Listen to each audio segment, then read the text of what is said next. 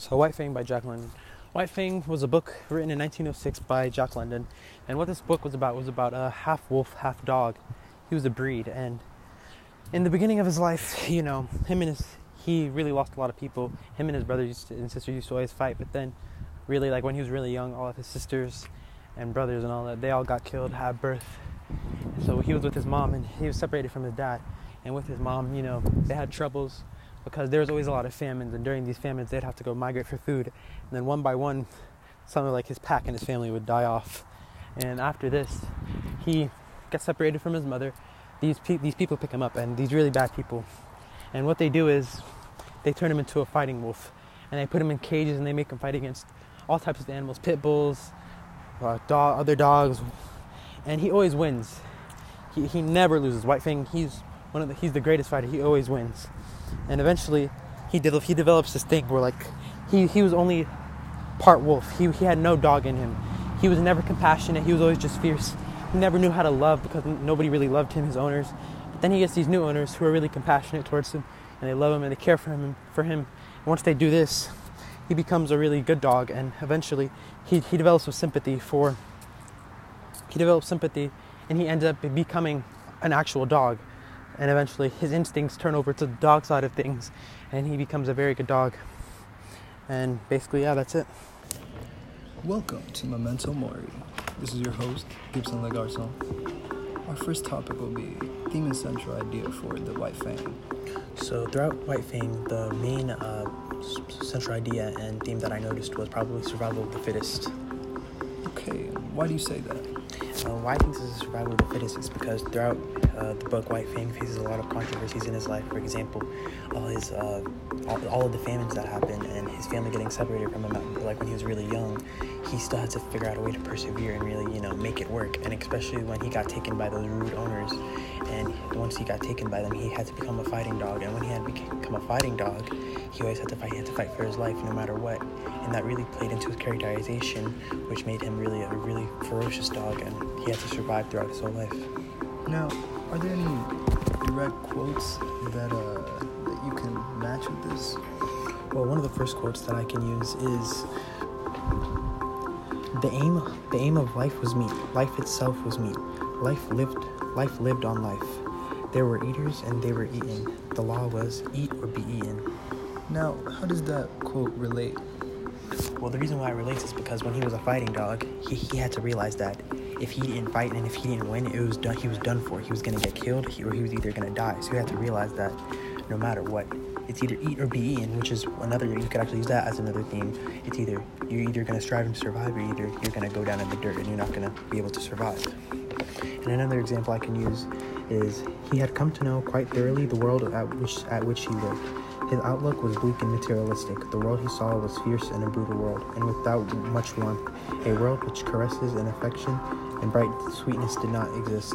And with this quote, it really shows me that, you know, White Fang understood that nothing was going to be given to him. Throughout his whole life, he had to face these hardships, and he realized that no matter what, he was never really going to get a fair shot at anything, so he had to make sure that he always fought for everything he had, and there's really nothing that was given to him, and he always had to fight for what he got.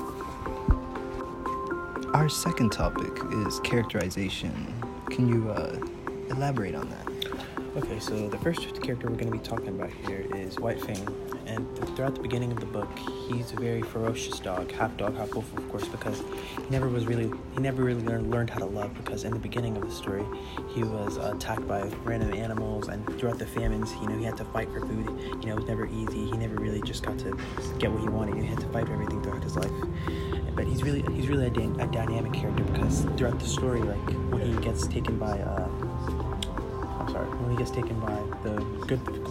this good family, they really nourish him, and then he has to learn how to not be ferocious and how to be like an actual dog instead of having his wolf instincts. And he becomes a regular house dog and becomes really genuinely a nice dog, and starts to learn how to love people, starts how to feel sympathetic, and just has emotions, essentially.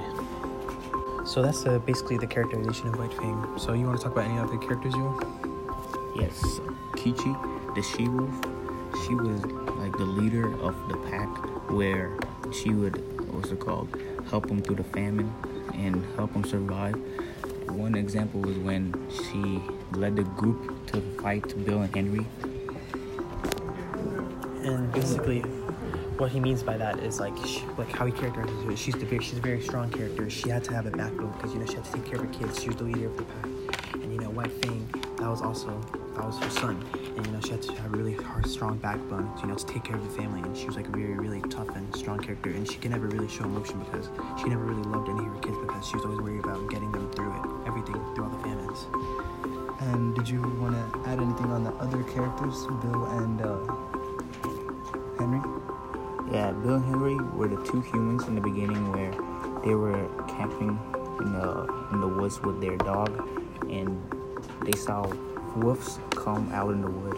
And Bill was the one that started off, where he was the first to die, as the wolves needed to end their famine to survive. And would you describe these characters as like good characters, or like would you describe them as like mean, like harsh characters? The humans, Bill and Henry. Bill and Henry are good, but like they could have looked as dangerous as they were like the first to fire at the wolves. Mm-hmm. But Kiche, she could go both ways. Yes, she was attacking humans, but she was both trying to survive and also protect her children in a sense. Yeah. Which all roots back to the theme, survival of the fittest. Exactly, because, you know, they never had it easy. Throughout the famine, you know, they always had to find a way to survive and thrive. It was never just, okay, let me do this, let me do that, I get what I want. It was more of a, you had to work for what you get. For example, eat or be eaten. Either you're going to eat somebody, or you're going to get killed and eaten. And for our third topic, we will be talking about the author's choice. Quick monologue. So, author's choices. So, the first thing I want to talk about is the perspective of the book. And throughout the book, it's told from the wolf's point of view, instead of usually how humans are used to being told from a human's perspective. And this really gives us an insight, because when White Fang was getting abused, you know, it showed that he had emotion too. Like, he felt that, even though as humans, if it was told from a human perspective, we'd be like, oh, it's just a dog, it's just an animal, it doesn't have feelings, it doesn't care. But really, in reality, White Fang showed us that, you know, he did care, and it did hurt him. And another thing I want to talk about is, since it is told from the author's choice, the perspective of the wolf, throughout the story, we really see what the wolf has to go through. Because if it was just told from a human's point of view, you'd just be like, oh, I just make these dogs fight, you know, it's not really a big deal. But White Fang showed that, you know, it wasn't what he wanted to do. He wasn't wired to fight. But of course, his owners, of course, they made him fight. And it even showed when he was in the ring with the pit bull, his perspective of, you know, like, what am I doing? Like, there was a quote, and it was talking about how both dogs, they didn't know what they were doing in that ring at that moment. Like, they had never seen each other, and they really came to a realization, like, you know, like, what are we doing at this point? And another thing I want to talk about is the imagery that he uses. And throughout the book, he uses a lot of imagery to really make the story more vivid than it actually was, because at times the story could be dull, but when he uses imagery, it really livened the atmosphere. For example, when he talked about how White Fang had killed the lynx, he used very descriptive imagery to really describe what happened and how, like, superior White Fang was to all of the other animals. And throughout the book, when he got bullied by other wolves, when he was with that one family, he got bullied by other wolves, and he showed that, you know, he wasn't going to back down. It was almost kind of like from a human perspective, because, you know, humans get bullied, but in this case, it was a wolf actually getting bullied by other wolves, and he showed that he would never back down, and he seemed to persevere throughout the story. Whenever anybody tried to come up to him, you know, he would always be ferocious, and he would never let anybody kill him. He would never let anybody disrespect him, you know. He had a lot of pride, and he always felt as if he was right and everybody else was wrong, and he really showed that. And essentially, that's pretty much what happens throughout the story. So, the author is portraying human traits through White Fang, the protagonist. Yes, exactly. Throughout the story, you know, he shows emotion, which is a really human-like thing to do, of course, because, you know, we all have emotions, and of course, he uses White Fang to portray that. Interesting. Okay, and do you have anything else to add, Yule? Yeah, where you spoke about pride, how White Fang had pride, and he was showing aggression against humans. But we can also see this in humans, as once we go through, like, hardship, we also develop a pride where we fight, or, like, we block any outside thoughts Yes, exactly, because, you know, humans, once you get pride, you don't want to lose it. So if anybody tries to approach you, you're going to be very harsh to them because, you know, you want to feel like you're important. You want to feel pride, which is another human characteristic that's portrayed through White Fang. For the fourth topic, we'll be discussing entertainment values and social messages. So the first thing I want to discuss is about the entertainment value. Now, with White Fang, you know, I thought it was a very good, interesting story because throughout the story, you know, although it was kind of dull at points, Jack London did a very good job with imagery. Like I said before, he did a very good job with imagery and wordplay in order to make the story more vivid and interesting. And for example, like I said before, when they got in fights with other dogs, or when they had to kill to other animals during the famine, you know, it wouldn't seem as interesting if he just said, oh, they had to fight the dogs. But, you know, he used a lot of vivid imagery and a lot of nice descriptive words in order for us to really picture and understand what was going on during the story. And I thought it was really entertaining because throughout the entire book, there was always action, you know. There never was like a point in the book where like it was just kind of boring, you know. He was either always fighting, he was either trying to survive. Throughout the whole book, it was just action, action, action, which I think really raised the entertainment value from what it would have been if there wasn't as much action. And as for social messages, I think probably the best way to describe what social messages is to fight and don't give up, because throughout the story, he had to fight for his food. Like, for example, during the famine, he had to keep fighting and fighting and fighting for his food and fighting for his family. That being White Fang, but, you know, is in life, it's easy to just, you know, give up once and just not try. Or like, if you fail once, you just stop. But, you know, he kept fighting and fighting for, like, his life. Persistent. Yeah, exactly. He's very persistent, very diligent, and he really worked hard to, like, keep himself alive.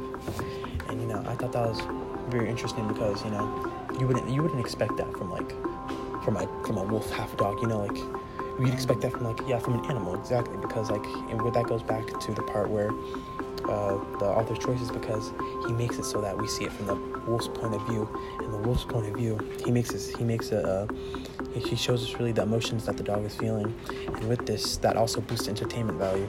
And as for social messages, once again, he always fights. He never, ever, ever gives up throughout the story.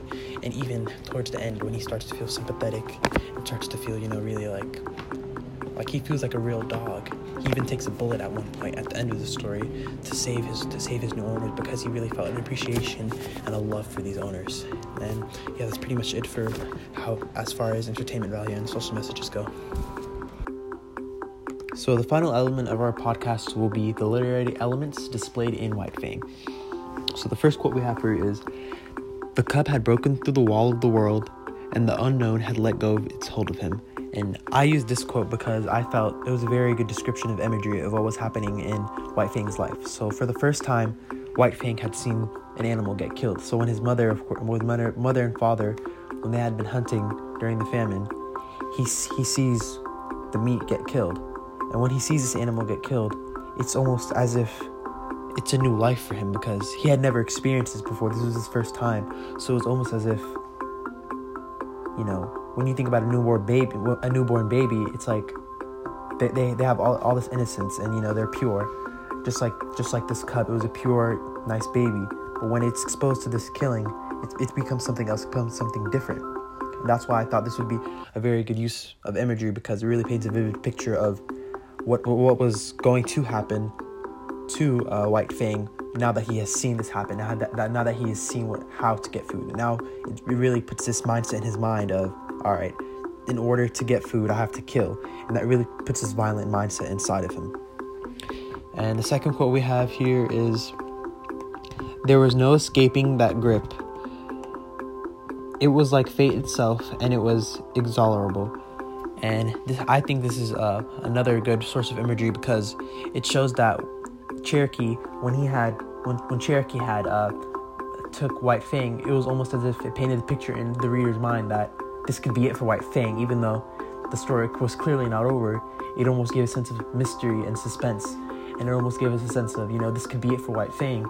And, you know, it really made us infer what could actually happen, because when the way it was described, that the grip was inexorable and he couldn't get out of it, it was like, okay, this might be the end for White Fang. And the fact that he used the word inexorable paints this image in my mind, which is the imagery that this grip was like he cannot get out of this grip, which means that he will die, which then leads the reader to think that, oh my god, like this might be the end for White Fang. So that's why I thought that would be a really good part to.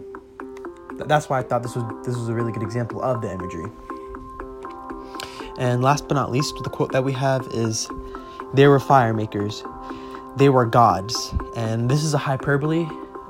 And the reason why it's a hyperbole is because when White Fang sees Bill and Henry light this fire, it's something new for him because, you know, he's obviously a dog, half dog, half wolf. He has never seen this before because unlike a human, you know, if we saw somebody light a fire, you know, I'd be like, oh, whatever, it's cool. But when White Fang sees this, it's unfathomable because he has never seen something like this. Like, as a human, if I saw a wolf talking, it would be crazy for me. It would be godlike, which is why when he saw this spark of light and this, he thought the spark of light was really just something above him. It was godlike. And, you know, since he's obviously a dog, half wolf, an animal, he saw this as really like just something above him as a god, which is why I thought this would be a very good example of hyperbole because he's really exaggerating because just to us, we just think, oh, it's a fire. But to him, he thought making this fire was like godlike at the point. And with that final thought, this concludes our podcast. This was done by Nahome A., Nahome G., Johannes A., and Yule. Thank you.